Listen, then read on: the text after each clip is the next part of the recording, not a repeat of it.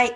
では改めまして、えー YouTube ライブキークエスチョンを始めさせていただきたいと思います。よろしくお願いします。お願いしますはい。で、今日はですね、えーゲストは、なんと告知の通り、えーハワイの、えー、とに在住の方と、えーインドに本来であればご在住で、本当だったらインドとつなげたかったんですけど、今ちょっと状況が状況なので、えー日本に一時帰国されてらっしゃる方とお届けしてまいりたいと思います。はい。で、テーマはですね、えーこの通り、海外に住むというテーマでお送りしていくんですけれども、海外に住む夢と現実物語ということで、えーハワイとインドの、え夢と現実物語をお二人にお話を伺っていきたいと思います。今こういう状況なので、あの海外に行きたくても行けない。まあ、かあの旅行にせよ、住むにせよ、いずれにせよ、行けないって悶々とされている方、すごい多くいらっしゃると思っていて、で私も何年行ってないんだろうな。あの子供妊娠したのが2016年 ?2016 年うん2016年から行ってないので、めっちゃ長い。めっちゃ長い。4年日本から出てないんですよ、私。意外ですね。そう、そうでしょ、うんでもなんかこう、旅行に運がなくって、海外に行こうとすると、誰かが体壊したりしてキャンセルになったりとかっていうのが続いていて、もう本当にもう明日にでも海外行きたいんですけど、っていう方たちのために、ちょっと、あの、お二人のお話を生でお届けをして、少しでも海外気分なども味わっていただければと思いますので、よろしくお願いします。お願いしはます。はい。では、えー早速ですけども、ゲストのお二人の紹介をさせていただきたいと思います。では、ちょっとね、あの事前に今回あのいただいているので、読ませていただいてもよろしいですか？はい。はい。えーまず、レーガンさん、エリさん、ハワイから今日はご参加いただいてます。はーい。よろしくお願いしおます。願いします。はい。えっと、エリさんは現在ハワイにご在住。はいハワイどどちらですか？ハワイってなんか島いろいろいろありますよね。オアフ島？オアフ島？はい。観光客の多いオアフ島です。うんあ観光客の多いオアフ島で、はい。私もオアフしか行ったことないですけど、ハワイにご在住ということで、はい。スキンダイビングを始めたことをきっかけに、海の中に広がる美しい世界に心を奪われ、そこからインスピレーションを受けた海やハワイのいろんな表情を撮ることに夢中に、フルタイムで仕事をしながら、えーエリオーシャンで合ってますか？はい、合ってます。エリオーシャンという名前でオンラインで写真の販売をしていますっていうことなんですけど、はい。フルタイムでお仕事してるんですか？はい。普通に、えっ、と、8時、4時で、週5 8時で。4時？9時5時じゃないの？あ、こっちね、8時とかが多いのかな。なんかまあ、そんな時間でしてます。へえ普8時通に働4時でフルで働いてるんだ、はい。えそれは写真とか全然関係ないんですか？あ全然関係ない。まあ、ホテル業界で、かちょっとまあ、うん会社名は内緒で。ホテル業界？はい。やばいじゃん今今コロナ打で ホテル業界で勤務なので。はい。あそうなんですね。えハワイでも今どんな感じなんですか、コロナで。観光客ゼロ、来れない？いや、でもね、1日今900人とか来てるらしいですよ。へー。900人？それってどう捉えたらいいんだろう？まあまあまあ、普通に比べたら少ないけど、でも一時期は300とかに減ってたんで、多分メインランドからまだ来たり、日本便とかはないけど、まあ来てる人はいますね。ああなるほどねじゃあ、まあアメリカ国内の国内旅行扱いなのかそれだとそんな感じやと思いますよ。みんななんかメインランドから脱出してちょっとコロナを忘れにみたいな。ああなるほどねでもそれも多分なんか普通の人じゃなさそうですねどうなんでしょうね。でも今多分安いんだと思いますよ、フライフライトが。ああホテルとかも。やっぱお客さん欲しいし、うんうんうん。多分ね。ちょっと待って、その前に関西弁気になるんですけど、関西人なんですか？ごめんなさい。めっちゃ、めっちゃ関西弁ですけどいいですか？あもういいですよ。わかんないけど。ごめんなさい。大阪、大阪出身なんですか？あまあそっちの方、生まれ大阪です。へえ、そうなんだ。あみーさんどうですか？みーさん、あの、今、東京ですよね？そうですね、今は東京です。それ家？これね、ちょっと仮の自宅なんですけど、はい。仮の自宅、なんかカフェかと思った。おしゃれ。あの、多分オーナーさんが海外の方で、いわゆるあの家具付き物件に、あはい、あのもうあ、マンスリーみたいな。そうです。あのインドからスーツケース4個5個分ぐらいで帰ってきてるんで。ええー、そうなんそだ。れ。で今生活してますもう洗濯機フル回転みたいな。そうですねなるほどね。はい。じゃあ今度、ミーさん。ミーさんのご紹介させていただきます。えミーさんはですね、本来、あの、インドにご在住のはずなんですけれども、インドに住んでるように見えないんだけど。見えない。ね、日本では都内で企業やアパレルブランドのパーティー DJ と、パーティー DJ? バルーンデコレーションで空間作りをやってらっしゃると。で、2017年ということは3年前にインドに拠点を移して、海外を旅しながらトラベルライターとして活動していらっしゃる。で、プライベートでは、えー男の子のお母さんっそうですねはいていうことですよね。まだ今何歳ですか？ちっちゃいですよね今。まだ5歳です5歳かう。んそっかそっかそっか。すごい やんちゃな頃ですね、きっと。そうです、まあ、き結構いおとなしいタイプなんですけどあ、そうなんだ。うんなるほどね。昨日あの、インスタのストーリーズで息子ちゃんがあの、すごいド派手なガネーシャ見てなんか、ってなってるので。そうです、まあ、あれでもまだ本当に行ったばっかの時だと思います3歳とかへえ。え、イインドからその一時帰国っていうのは、やっぱりこの状況だからもう帰ってこいみたいな日本政府からの要請。えっ、とまあ多くの企業がインドにこう駐在者をあの出してる多くの企業からこうあの要請があったし向こうに住んでる人が署名みたいなのを集めたんですね。はいはいはいはい。でそれで、はい、あの JAL さんがあの、まあ、いわゆる臨時便というものを、はいはい。あックダウンニュースで見たた。ので、はい、それそれにそのニュースで見たやつに、乗ってたの？はい、乗ってきました。あ、じゃあ結構前ですね。結構何ヶ月かあ前。そうですそうですもう4月の中旬です。うーん。なるほどなるほど。どうですか？そんなスーツケース4個で。結構もう、ねあの帰ってくるときには大変な状態だったっていうことですよね？あえっと、実はあの帰ってくるときは、まだ日本の方が感染者多い、割合で言うと、日本の方が感染者多い、えー時期だったんですけど、なのであの、インドから帰ってきた私たちは、まあ、チャーター便っていうのもあって、うんうんうんあの PCR 検査、空港ではなかったんですね。うんんなんですけど、まあもう誰もが予想できた、インドはこれからやばくなるだろうというのが。せ生活がね、なんかちょっとなんとなく感染しちゃいそうな感じしますもんね。確かに。今思えば。もうえ今でも多分ね、世界本当トップ3に入る。くらいこう業績伸ばして。業績ね。やだやだ。はい。ですね。そうなんだ。え、ハワイ、ハワイは感染者どれくらいなんですか？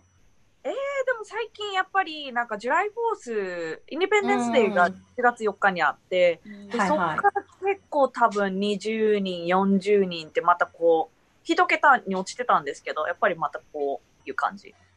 あ、じゃあ本当イベントとかやっちゃダメなんだ。やると人わらわら出てきちゃうもんね。うんそっか、でもね。さすがに長引きすぎてみんなももう出たいからなんか出ちゃってますよね。ビーチに行けるし。うんだって、ハワイだもん。だってもう窓から見えんでしょ、こうやって。いや見え 見えない？海、海が、あ、そっかそっかそっねかイ。メージね、でもそういうイメージですよね。そういうイメージ。なんか、あ、んなところあに。呼んでるみたいな感じになっちゃう。感じになっちゃう。山の方が見えます。あ、そっか、上でね。はい。ということで、今日は、えーエリさんとミーさんにいろいろとお話を伺っていきたいんですけれども、あの、この動画いいねと思いましたら、いいねとチャンネル登録、ぜひぜひお願いいたします。イェイイェイ。で、えっ、と、チャット機能もあるので、もしよかったら皆さん、私ここ住んでみたいとか、ここ住んだことあるみたいな方がいたら、あの、教えてほしいな。私は、あの、あんま知られてないんですけど、友達とかにも、私昔ニューヨーク住んでたんですよ。えー、かっこいい。わかっこいいっしょ？かっこいいけど、2歳とかだから全然覚えてないの。何にも覚えてないっていう感じなんですけど、はい。海外在住経験ありということを皆さんにお伝えしておきたいと思います。はい。ではですね、早速なんですけれども、えまず、どうして住むようになったんですかっていうところが気になる。どうして？住みたい人いっぱいいるじゃないですか。私も住みたいいや、ハワイは。いやいや、インド、インドも？インドインドは旅行で行きたい人多いと思うけど 確、かにね、行きたい。住む候補ってあなかなか聞かないから、うん。えじゃあ、どうしよう。エリーさんから聞こうかな。ハワイどう、なんで住むようになったんですか？えーっと、きっかけは今の旦那にハワイで出会って、はいはい。で、そこから1年半ぐらいずっと日本とハワイで遠距離してたんですけど、まあ結婚を機に私がじゃあハワイに移住してくるかっていうので、移住。やっぱりそんな時、シャーって感じじゃないですか、こう。ハワイハワイみたいな。そんな感じ？違う？えまあそうですね、海外ずっと出たかったんで、まあまあ、イエーイみたいな。え、その旦那さんとの馴れ初めって、なんか海外留学とか旅行とかの時あでえっと、旅行、女友達と旅行にハワイで来てて、で、その時にまあまあ知り合って、意気投合して、そっからもうずっとメールとか、あの、へってな感じですかね。いや海、海外の人とのなんか遠距離のなんかそういうなんていうのテキストメールっていうの？うん。うん。?LINE とかじゃないんですよね、多分ね。きっとあ、ね、LINE じね、ゃないでしょ。LINE しましたよ。なんか、その時にわざわざ iPhone に変えてくれて、あの、LINE をできるように、なんか、まあ、そ,、うん、そんな感じです。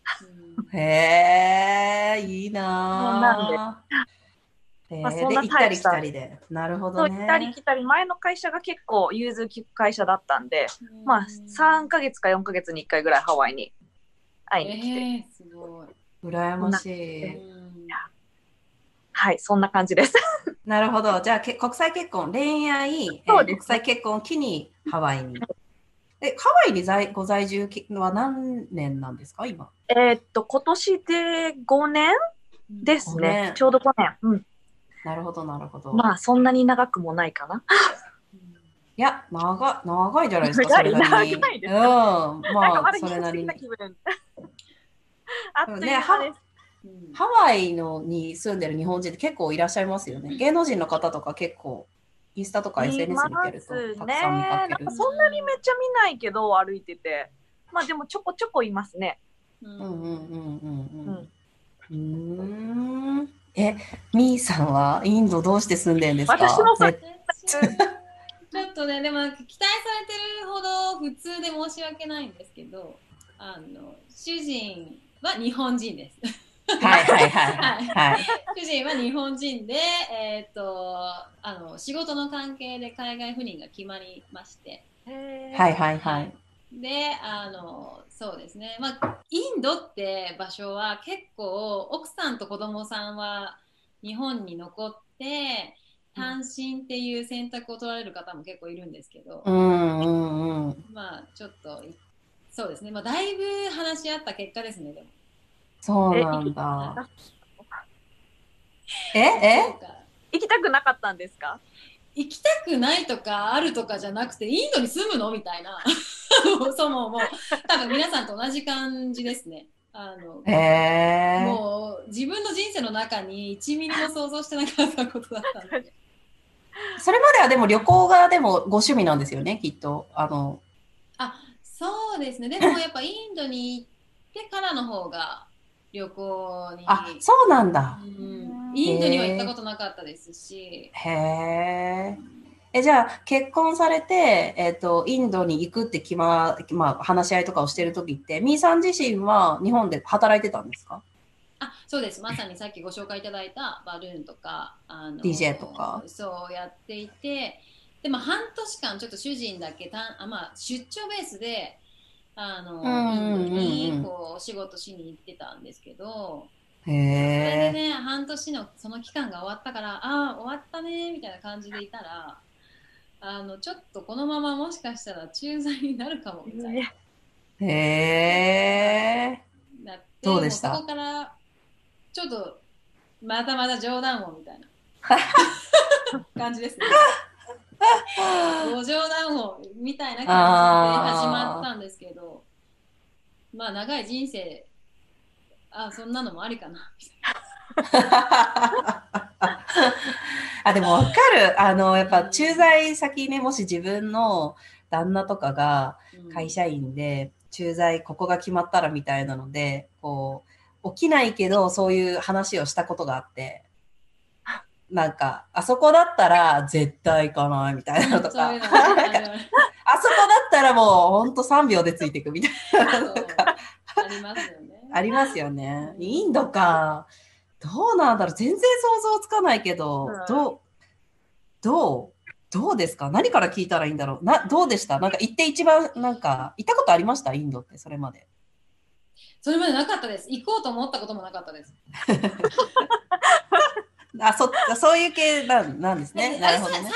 ですよね。インスタで最近もう映えなところが出てきて、女の子がインド行きたいって言われ、うんまあ、言う女の子が増えたのは多分最近でまだ、うんここ本当に2、3年だと思うんですけど、あ、そうかど。ちらかというとね、バックパックはバックパッあ、クそうそうそうそうそうそうそうそうそう。そんそなイメーういうイメージ。ジだったから、そうかも。そう。かも。インドって、なんか自分探しの旅とか、なんかこう、うん。なんていうんですかね。やっぱりちょっとこう、一風変わった一人旅が好き系の子あ女の子はもうその中でもやっぱ稀な子うん。がいて、でもまあ好きになる人はもう本当にズブズブにインドにはまって帰ってくるみたいな人がうん多い気もするんで、インドの魅力ってすごい深いんだろうなとは思うんですけど、行って今、えっ、と、3年っていうことですよねそう。ですね。どうですか ?1 年目、2年目、3年目。そうですね。とにかくでもまあ、いろんな意味で、う娯楽とかはね、やっぱり限界があるんですけど、日本に比べると。ただ、こう、毎日何が起きるかわからないみたいな ところ、自分が予想できないことが起こるっていう部分に関しては、まあ、ある意味、3年間結構、まあ、飽きないかったかなっていうのはありますね。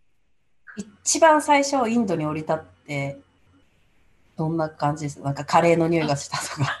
わかんないけど。かんないけど。あるじゃん、そういうの。あのー空港降り立ってこう空港から出る瞬間に、まあ、まずあの空港があの軍の持ち物というか敷地なので、まあ、基本的に銃を持ってるそうなんだ多分えハワイはどうですか？ハワイ違う？そんなことないと思う。ハワイは違くないですか？で 多あの銃分銃持ってる人とか見ないですよ。怖い。まずそれが結構怖かったのとあの空港を出た外に出る時にもうなんかもう待ってる人の量が半端じゃなくて。待ってるって、あ、こういうなんか、あもうそうこういう人がもう本当にもう今じゃ考えられないような距離感で。え、なんかハリウッドスター来んのみたいな、なんかそういう感じ？ですごいすごいいいらっしゃって。へちょっとやっぱりその辺からもう異様な空気が。え。ね。なるほどね。ちょっとやっぱとんでもないところに来てしまったかもっていうのはね。人口、人口何人でしたっけ？すごい凄まじいですよね、確かね、インドってね13億人ですね日本の 日本の10倍ですねすごいな、ちょっと分けてっていう感じなぐらいいますね。ああ、そんなにたくさんいるんだ。なるほどね。あの、これ見てくださってる方、あの、もしよかったら後でみーさんのあの、インスタ、多分昨日のストーリーズ上げてくださったやつ、んまだアップされた状態だと思うんで、見てみてください。あ、これ、こう、こんなとこ住んでんの？この白い、白いなんかこう、純白の お洋服着たこのお姉さんがみたいな感じなんで、ぜひ見て、見ていただきたいです。で昔から海外に住みたいとは思ってらっしゃった？お二人とも？うん。私はね、あ思ってた。それなんでなんですか？えーっとね、6歳の時から、ECC ジュニアとかって知ってます？あの、うん。英会話教室みたいな。はいはいはいはいはい。通ってたんで、なんかそのうち海外に行くか、海外と関係のある仕事をする、したいな、みたいな、なんかそんな頃からポワーンと思ってた。ああなるほどね、うん。そうなんだ。海外に対する憧れはじゃあその小さい頃からあった、うん、そうですうね。ん。別にどこっていうわけではなく。あ、全然、どこってなったのは、大学生の終わりぐらいに、オーストラリアに1ヶ月だけ語学留学に行って、うん。もうそこから絶対にオーストラリアか、まあ、アメリカうん。に行きたいみたいな。なんかそれで、うん。なんかまあ、あったかいところが好きなんで、うん。どっかうこんなところに行こうみたいな。ーん。なるほどなるほど。で旅行とかも結構されてた？や、でもね、旅行も、結構それまで服が好きで、服にめっちゃ投資してたんで、あなんかお金が全部そっちに行ってて、へで、大学のな中、えーっとね、多分3年生、2年生か3年生でや初めてグアムに行って、もうそっからハマり出して、南国系の。南国系ね、南国系。うグアム、ハワイ、タイ。まあでもそれからですかね。うんうん。なるほど。みーさんはどうどうですか？昔から海外願望ありました？そんうん住むことは考えてなかったですけど、まあ、英語話したかったりとか私もあの19歳の時にオーストラリアのゴールドコーストにあ、はい。一緒だ。ちょっとだけあの、まあ、夏休みの間ぐらいちょっとだけ留学をしていてそうですね。あでも海外もっと世界を見たいなっていう気持ちはありましたけど、うん住み住むところまではあまり考えてなかったかもしれない。うーん。うんなるほどね。そうなんだ。まあ、じゃあそんなになんかもう計画して、絶対住んでやるみたいな、そういう感じで行ったっていうよりかは、もう偶然の産物のみーさんと、なんとなく願望はあって、たまたま運命に導かれるように、エリさんの場合はご結婚を機にそちらにっていうことなんですよただ、あのそんなに強い願望はなかったんですけど結婚してからも主人とあのなんか旅するように生活をしたいねできたらいいねみたいな話はしていたことはあってであの、まあ、実際インド行きも本当に全くの偶然かって言ったらそういうわけではなくて自分たちでちょっとどうやったらこの状況から海外に行くっていうことができるかっていうのをちょっと詮索したりうん。なんかこうどういうルートで行ったらあの海外にたどり着くんだろうっていうのは、まあ、話し合って作戦会議みたいなのはあのしました。でもそれが思わぬ方向にインドに飛んだんですけど。ああ、なるほどね。でもやっぱりなんか、なんとなく意識がそっちの方に向くと、うん。まあ、形のこうビビザというか差はあれど、なんとなくそういう方向に向かっていくのかもしれないですそうですね。ねやっぱアンテナを私もね、ね念じようん、念じるのは大事だう。と念じる。うんパリに住みたい。パリに住みたい。念じ方がなんか忍者みたいなあ、そっか。お願いって言っただけこうか。ね。はい。はい。じゃあ次行きますよ。これね、あのーフォロワーさんからもご質問あったんですけど、一番衝撃的だったエピソード。絶対あると思うんですけど、面白いやつ。ハードル上げない？ない？ハードル。そんなそうハンドル上げないでくだあ、さい。そっかそっかそっかそっか。えーじゃあどうしようかな。じゃあ、みじゃあエリさんどうですかね？ハワイに行って、うんまあ、国際結婚自体も結構いろんなこう衝撃とかありそうだけど、その辺どうですかね？いや、でも、いや、そういうのよりも、なんかハワイって、すごい平和であったかくて、うん。こう、なんか、あーなんか平和な感じかなあとそうそう思いきや、うん、でめっちゃホームレスいます。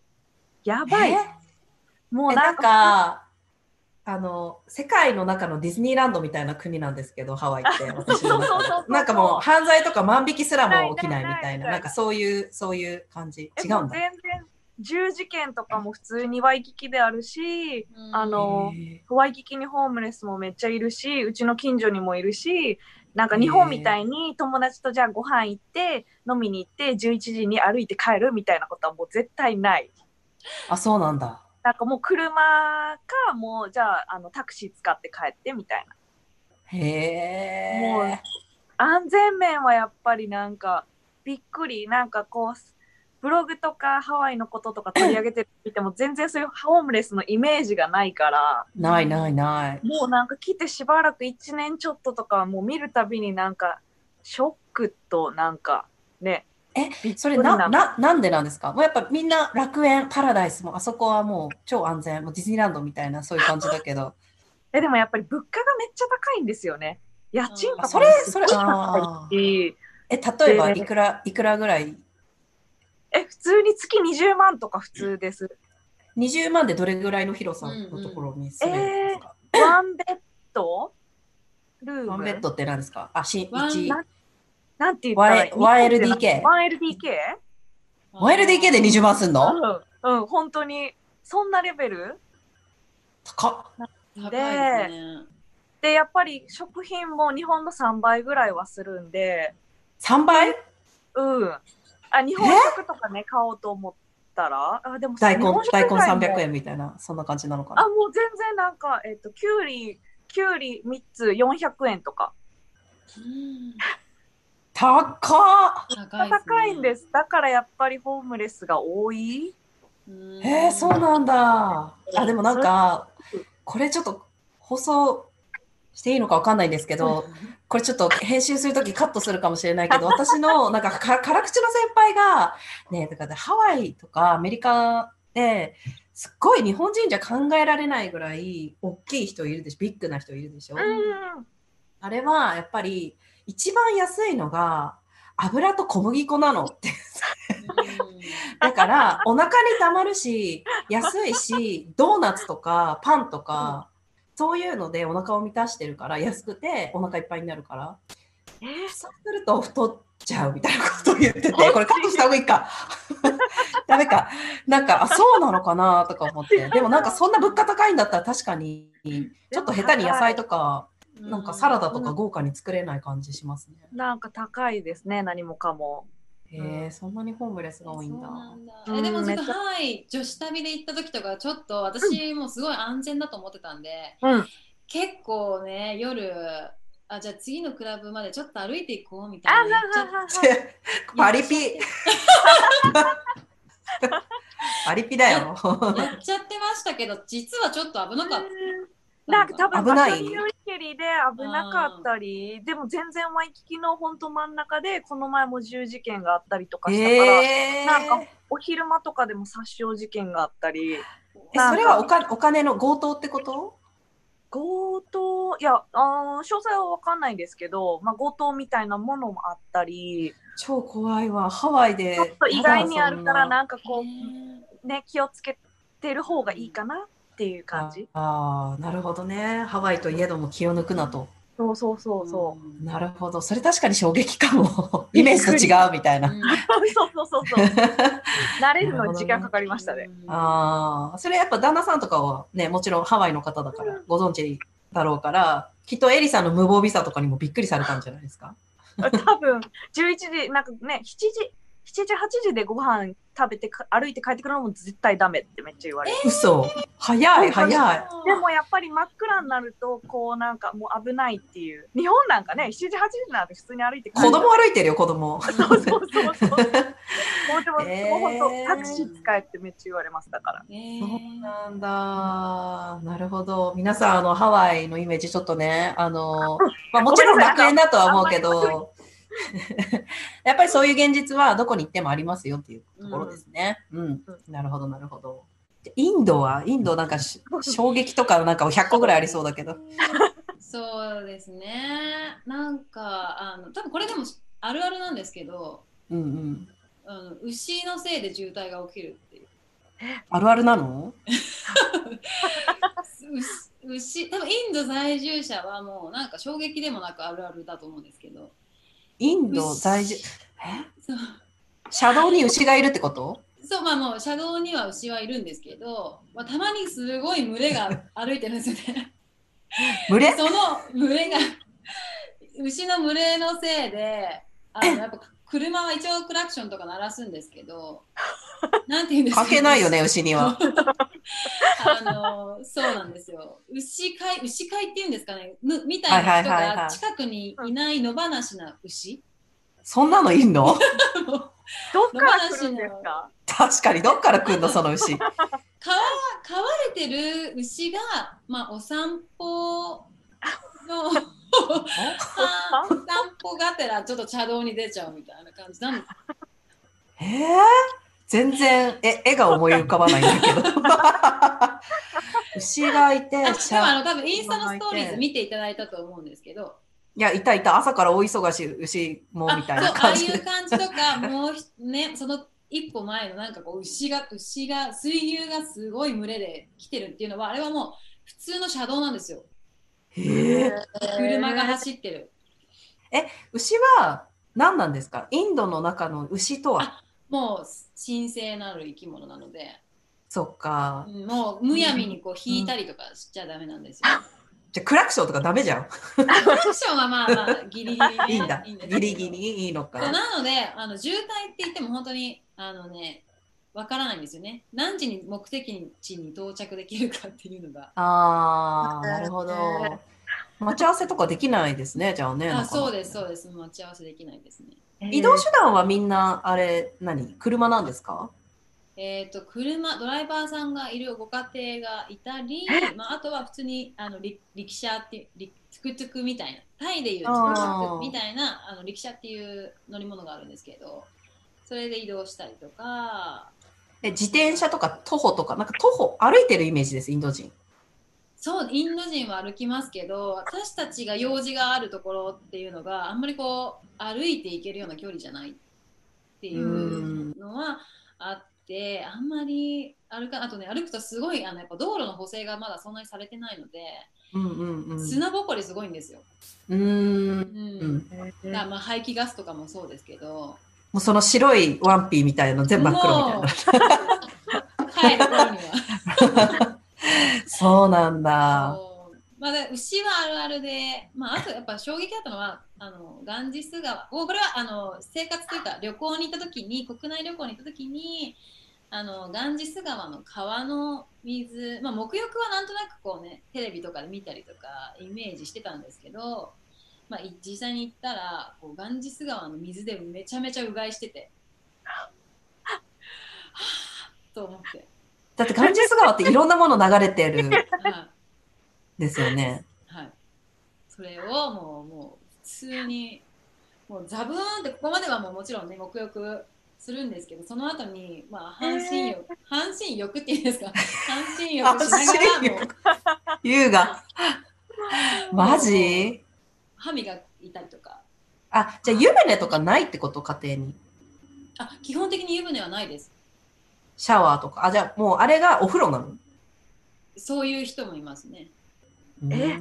なんかインドのこうそのすごいか階級の差がすごい、こうマハラジャみたいな人うん。がもう自分で何にもやらないみたいな そういうマハラジャみたいな人がいる一方で、うん。なんかすごいこう、うん、カースト制の名残名残じゃないけど。三角形なので、うん、今でもカーストはありますし、あそうあそうなんですそうねだからやっぱお友達に CA さんが言ったんですけどあのやっぱ CA さんインド人のあの接客するときにやっぱりどうしてもメイドさんがいる文化なんですよ。そういうお金持ちの方には。はいはいなのではい。はいやっぱ CA さんにもちょっとそういう扱いうん。をしてしまう、どうしてもこうゴミとかこうなんていうの落としたら CA さんが拾うみたいな。みたいな。それはでもなんかもううん悪気はないんですけどあそういうもんだからね生活自分そう自分の地位がいつもそういうところにいて、まあ、メイドさんとかそういう、まあ、周りのお世話をする人が常にいるのでどうしてもね飛行機乗ってもそういう風な対応をされるのがちょっと嫌なんだよねっていう話は。へえ。なんかこうむムカつくこととかないんですか？海外にいてお二人とかこうなんかこう、ねはあみたいな。うん。ない？なんかこう日本人ってすごいおおお行儀がいいからこうちょっとやっぱ向こうの文化を尊重しようみたいな気持ちとかがうん。いいいいいいあのねマインドの国民性だからあんまりこう自己主張をガンガンガンガンねもう人様の国でしようっていう方は少ないかもしれないけどそれでもはあみたいなこととか絶対ありそうな感じじゃないですか。なんかそういう時とかってやっぱり旅行してる時って結構ビビっちゃうと思うんですけど、うん住んでるとそうも言ってられないみたいなこととかも出てくるんじゃないかなと思うんですけどなんかそういう生活上でこうあれって思ったりとかするのってやっぱ言うんですかね、現地の方とかにもきっちりこうわかんないけど、はい、えその反応でもエリさんのその反応だとなさない感じねなさそう。ね。エリさんがカチッとこなそう。ん。でもなんか多分いいかなと思っちゃうのかな。ででも、なんかやっぱり、こっちの人ってやっぱり自分の意見を本当に言うから、う、うん、言わなきゃ損言わないともううん。じゃああなたの意見はそれなのねみたいなんじゃないけど、だからある程度多分その、なんか言いたいこととかあったら、言っちゃわないといけない。なるほど、まあ、それにムカつくってことはないですよね。なんかまあもうこっちにみんなが言ってればムカつくとかないかもないかなみたいなうんん感じ？なるほどね。もうインドはね、それの日々毎日それと向き合って。どどういうことですか？もう日々カチンカチンカチンみたいな。カチンカチンみたいな。はい。ありそう。もうやまあね、日本人はすごいきっちりしてるんですけども、とにかくインド人のルーズさが本当にうん。もうすごい。それはなんかね、聞いたことあるかも。私のあの、そう、知り合いでも、道を聞いたら、みんな答えてくれる。でもみんな違う方向指すって言ってて。なんか答えるのが優先度が高くて、正しいことを答えるっていうのは優先度低いみたいみたいな。なんかそんな適当な感じなのみたいあとはもう、 No problem ですね、向こうは。な。No problem? うん、 No problem って全てに対して No problem って返してくれるんですけど、うん。全然できてないんですよ。ああ、え、英語なの？インドって。英語話します。あの、もともとイギリスの植民地だったんで、話せる人は多いです、すごく。ただやっぱり教育行き届いてない方うんの地位の人は、やっぱりこの現地の、しかも通語でもない現地の言葉を、うんあの、なんていうんですかね、日本でいう沖縄弁って結構私たちでもちょっとわからない時うん、確かに。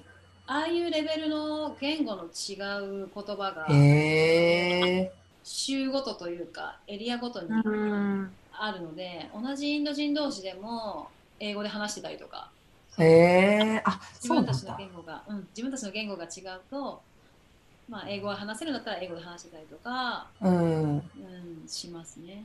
へえ。みんなどうだろう？これ見てる方も、なんかコメントいただいてる。え、ケイスケさん、インドって女性が言ったら危ないイメージしかない笑ってきてる。そうですね。うんうん、まあ確かになんかね、恐ろしい事件が報道されたりとかも、たまにニュースで見かけたりとかするから危なそうだけど。ただ本当にエリアによって、まあ、ハワイも一緒だと思うんですけどうん。エリアによってだいぶ雰囲気も変わるんですね。でよく日本で報道されちゃってるのは結構北の方の事件が多くて、まあ、観光か観光地も多いっていうのもあるんですけど、なんですかねなんか北の方に行くとまあなんかこう殺伐としてる、うーん。うん、ちょっと余裕がない感じうん。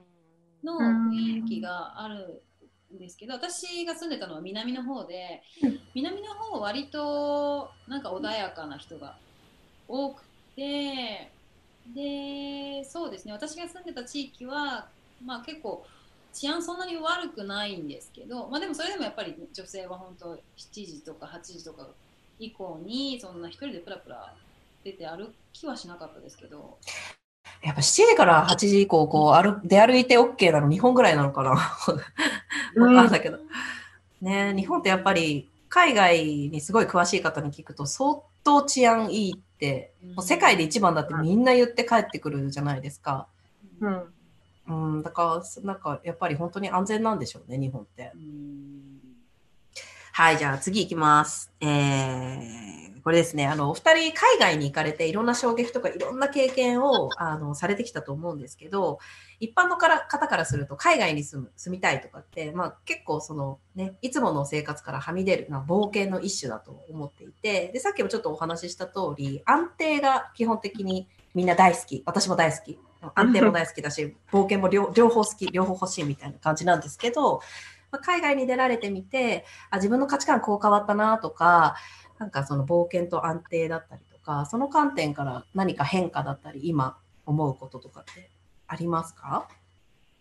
エリさん、どうですかね？はい。あー、でも私も結構安定派かな？でも安定うん多分安定しつつ、でも冒険もしたいから、こうなんかプランをして、まあお金を貯めてやるみたいな。なんかそんな、じゃあもう明日から海外1年間なんか旅するみたいな冒険はない。全う然。ん、でもその代わりこうプランしてじゃあやろうかなみたいなもともとその結婚する前もあの旦那と出会う前ねあの海外に行こうと思っててずっと。で、もうずっと同じ会社で大好きでずっと働いててお金貯めて、じゃあいつか行こう、いつか行こうって、でもやっぱり安定が好きだからちょっと出づらいみたいな。でもなんかこう、エージェントさんと話し始めて、じゃあお金もこんだけ貯めて、よし、こんだけ貯まったら行こうみたいな。でもなんかそれがあれば若干安心、なんか見えてる先があるから、でもそういうのがないと冒険できないかもって感じ。安定がベースにあっ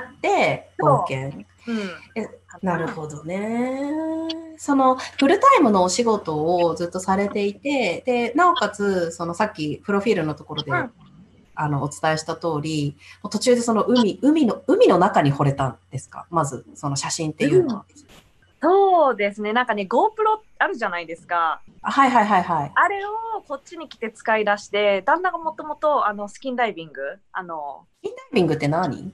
スキンダイビングえっとね、あの、タンクとか背負わずに、あの、シュノーケリング？素潜り、素潜り、そう。素潜り。で、あの、魚を捕まえるとか、あの、あ森？森付きみたいな、うんうん。はいはいはい。そうそう、そんなんをしてて、それでカメラを GoPro を持って一緒に行くようになって、わ、超海って綺麗みたいな。なんか亀がいたり、イルカがいたり、なんかこう、ね、それに惚れて、へえ、なるほどね。うん、私結構前からエリさんのことをなんか何でしたのか分かんないですけど、インスタでずっとフォローしてて。ねえ、すいません。全然知らなく、なんかね、ちょっといいねしてもらってたりとか見て、ああと思って。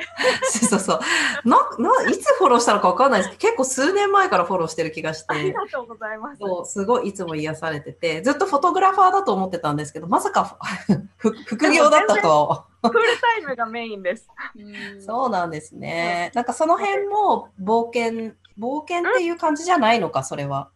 冒険、まあでもずっと自分のビジネスを持ちたい持ちたいって昔から思ってて、うん、でもそんななんかじゃあ本業を辞めてなんかするっていう、うん、それもまたやっぱ安定型なので、なんか本業しつつじゃあそのある時間の中でじゃあ自分のビジネス始めよう。まあうまくいったらなんか他にも手を出していこうじゃないけど、なんか多分安定ベースの冒険、うんうん、って思います。なるほどね。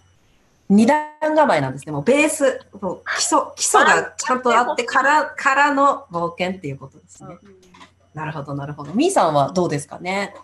そうです。でもなんかベースは多分、あのー、一緒で考え方が。うん、私の場合も子供もいるので、あんまりこう、そっかそっかそうアドベンチャー、イエーイみたいな感じだとちょっと怖い部分も。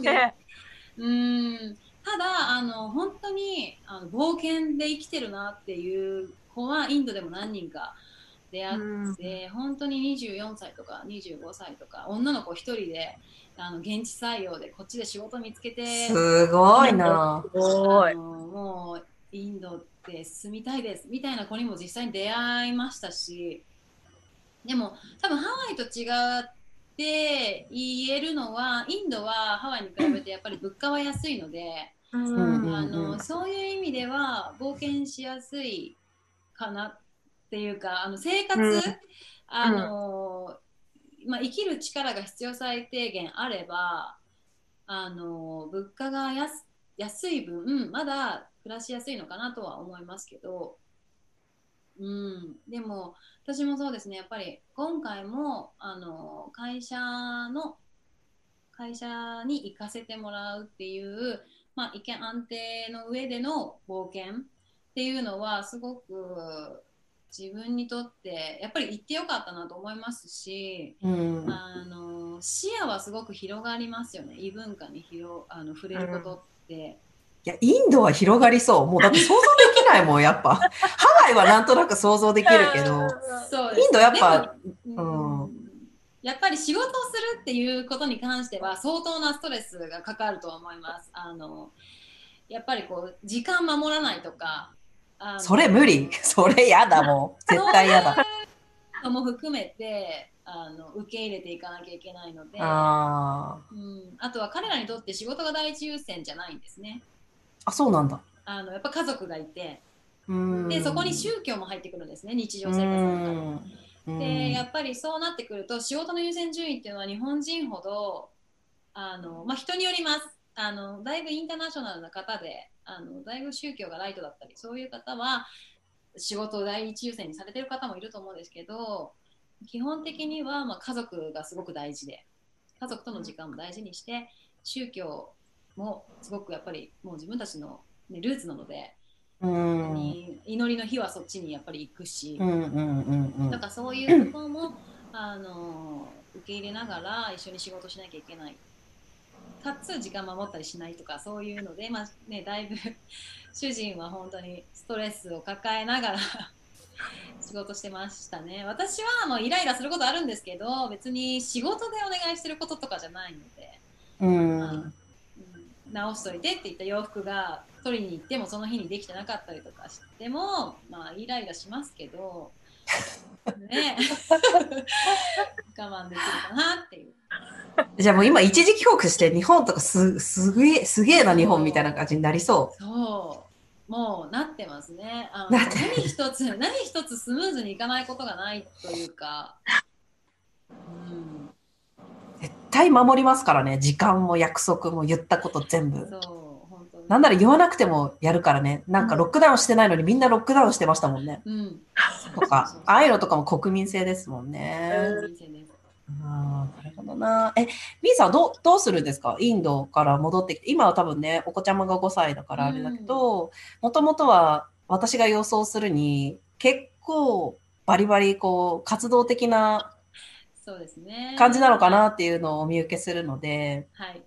ねちょっと、はい、戻して、あのフリーランスは、えー、と戻りたいなと思っていてであなおかつでもコロナ禍になったので自分がこれからこうなんていうんですかねオンラインで発信していけることとかそういうこともまた新しくいろいろとちょっと考えて、うん。今までの今までやってたもうフリーランスは完全にこう対面式のあの空間作り。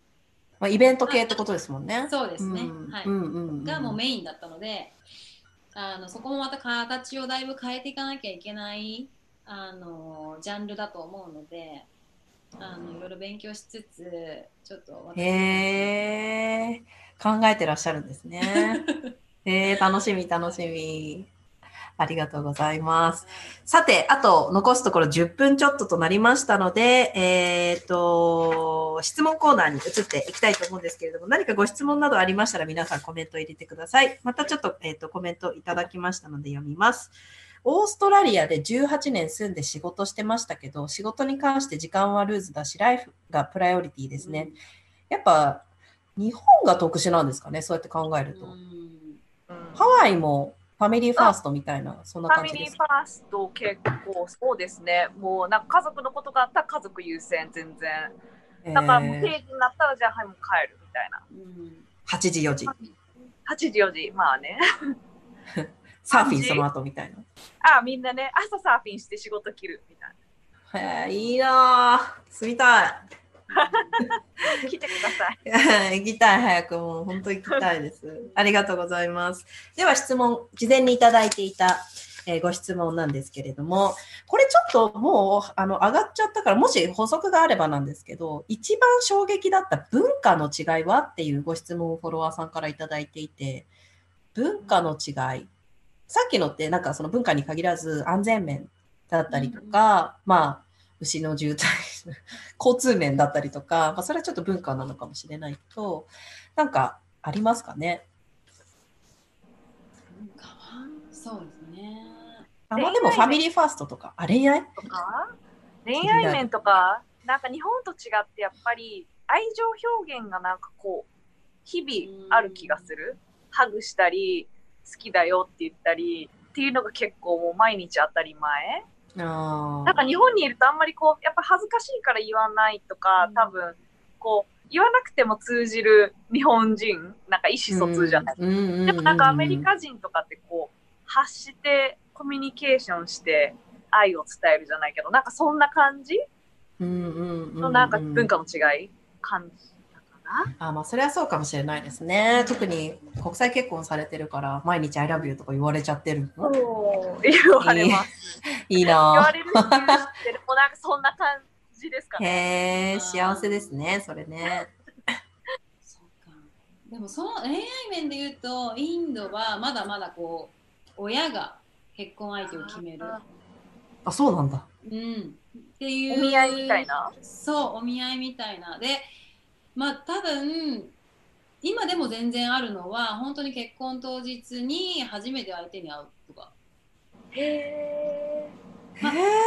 多分その昔に比べたらだんだんだんだん少なくはなってきてるとは思うんですけどそうですねであのへそれこそガンジス川に行った時にその時にあのお願いしてたガイドさんにいろいろお話を聞いていたところ本当にインドではその親が決めた結婚親族が決めた結婚はあの90%うまくいくと言われていて。へって。いうのはやっぱりその生活があの家族大人数で大家族での生活になるので例えばそのねあの新婚さん喧嘩したりした時に家族全員がサポートをしてくれるんですよ親が決めたあの 結婚だったら。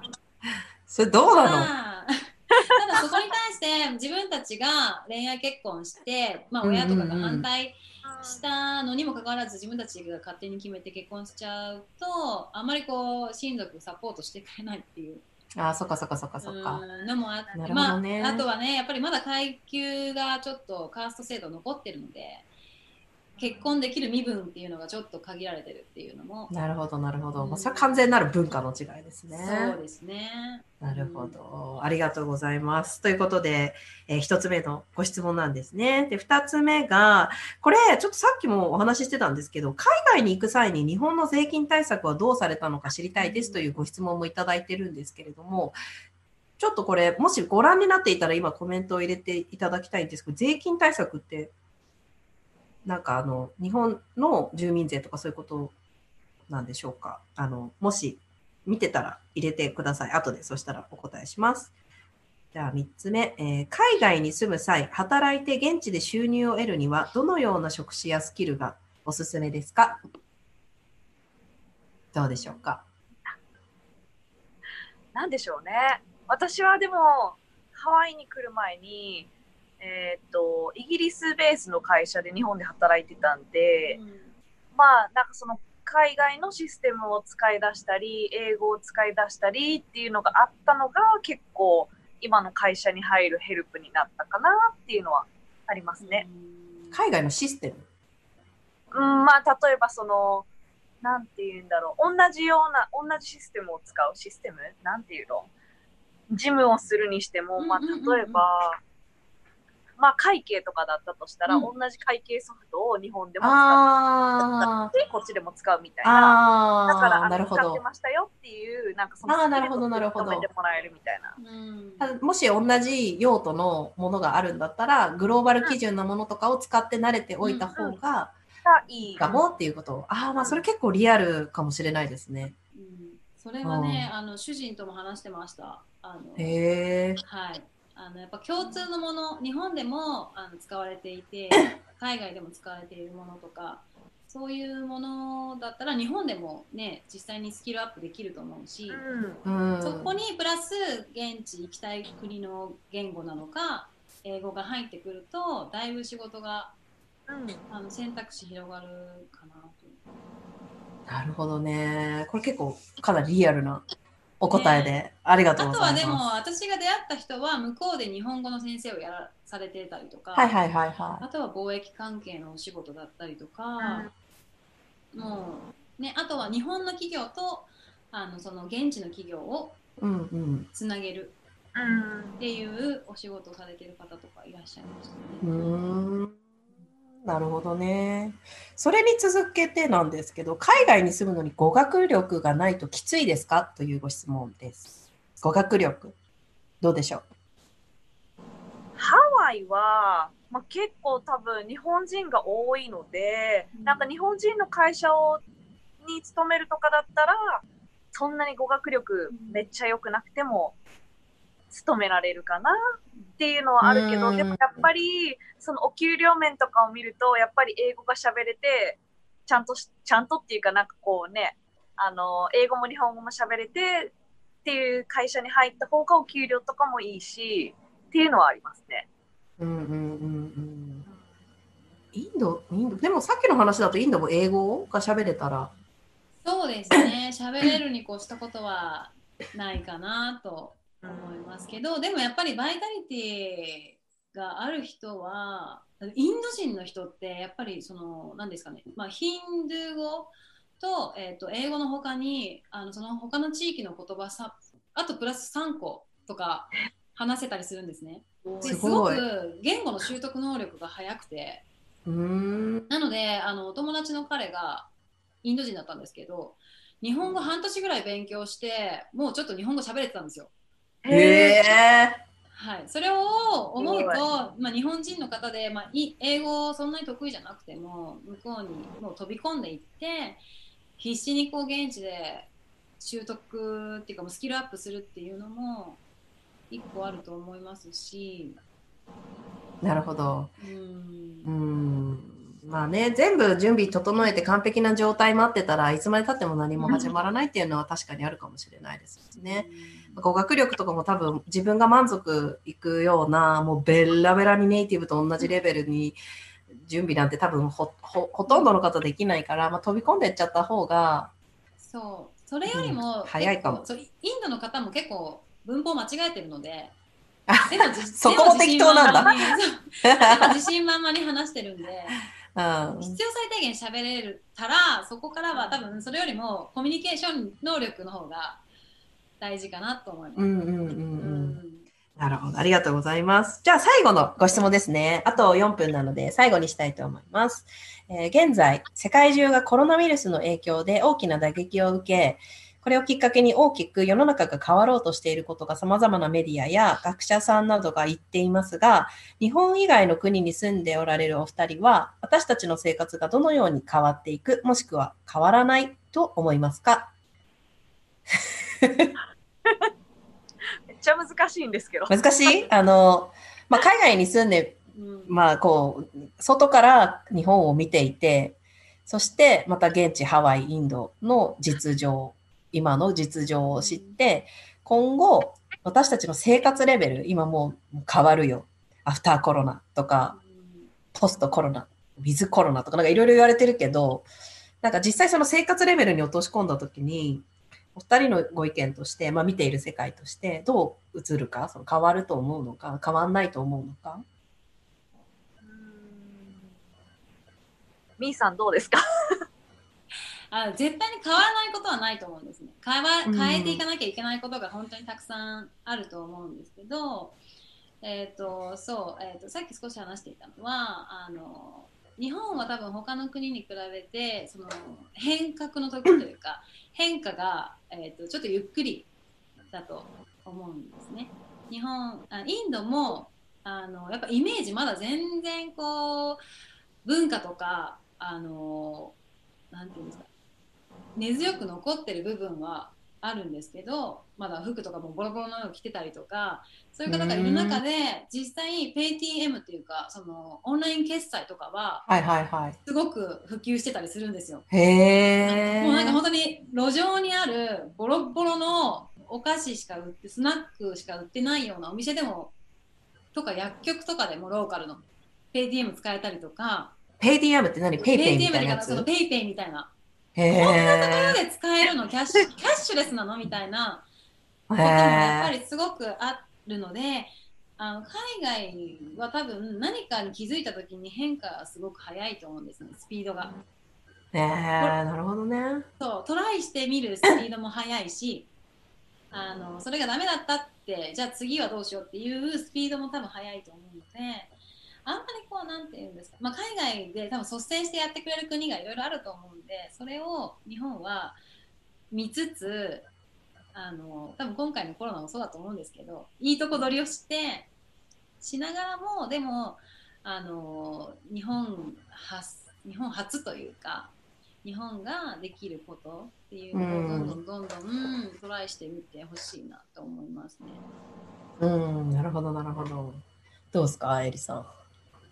うんなんかねうんこっちでよく見るのが、まあ、このコロナが始まって結構オンライン、じゃあもうオンラインビジネスに変化し、変更していこうじゃないけど、まあ在宅ワーク、多分日本でもやってるだろうけど、在宅ワークだったり、まあ自分のオンラインビジネスを対面、今までしてた対面を、じゃあ複数のオンラインビジネスにしていって、いくつかの収入にしよう。うんそしたらまあ一個打撃があっても、まあ他に分散できるじゃないけど、なんかそういう考え方がを結構最近見るので、うん。まあオンラインベースだったり、そういうなんかリスクをね、あっちこっちに分けるじゃないけど、なんかそういう考え方、一個この仕事をしなきゃいけないっていう考え方からこう変わっていくのかなっていうのは思いますね。確かに。それで言うとなんか先を行ってる感じですよねレーガンさんとかはこうやっぱり。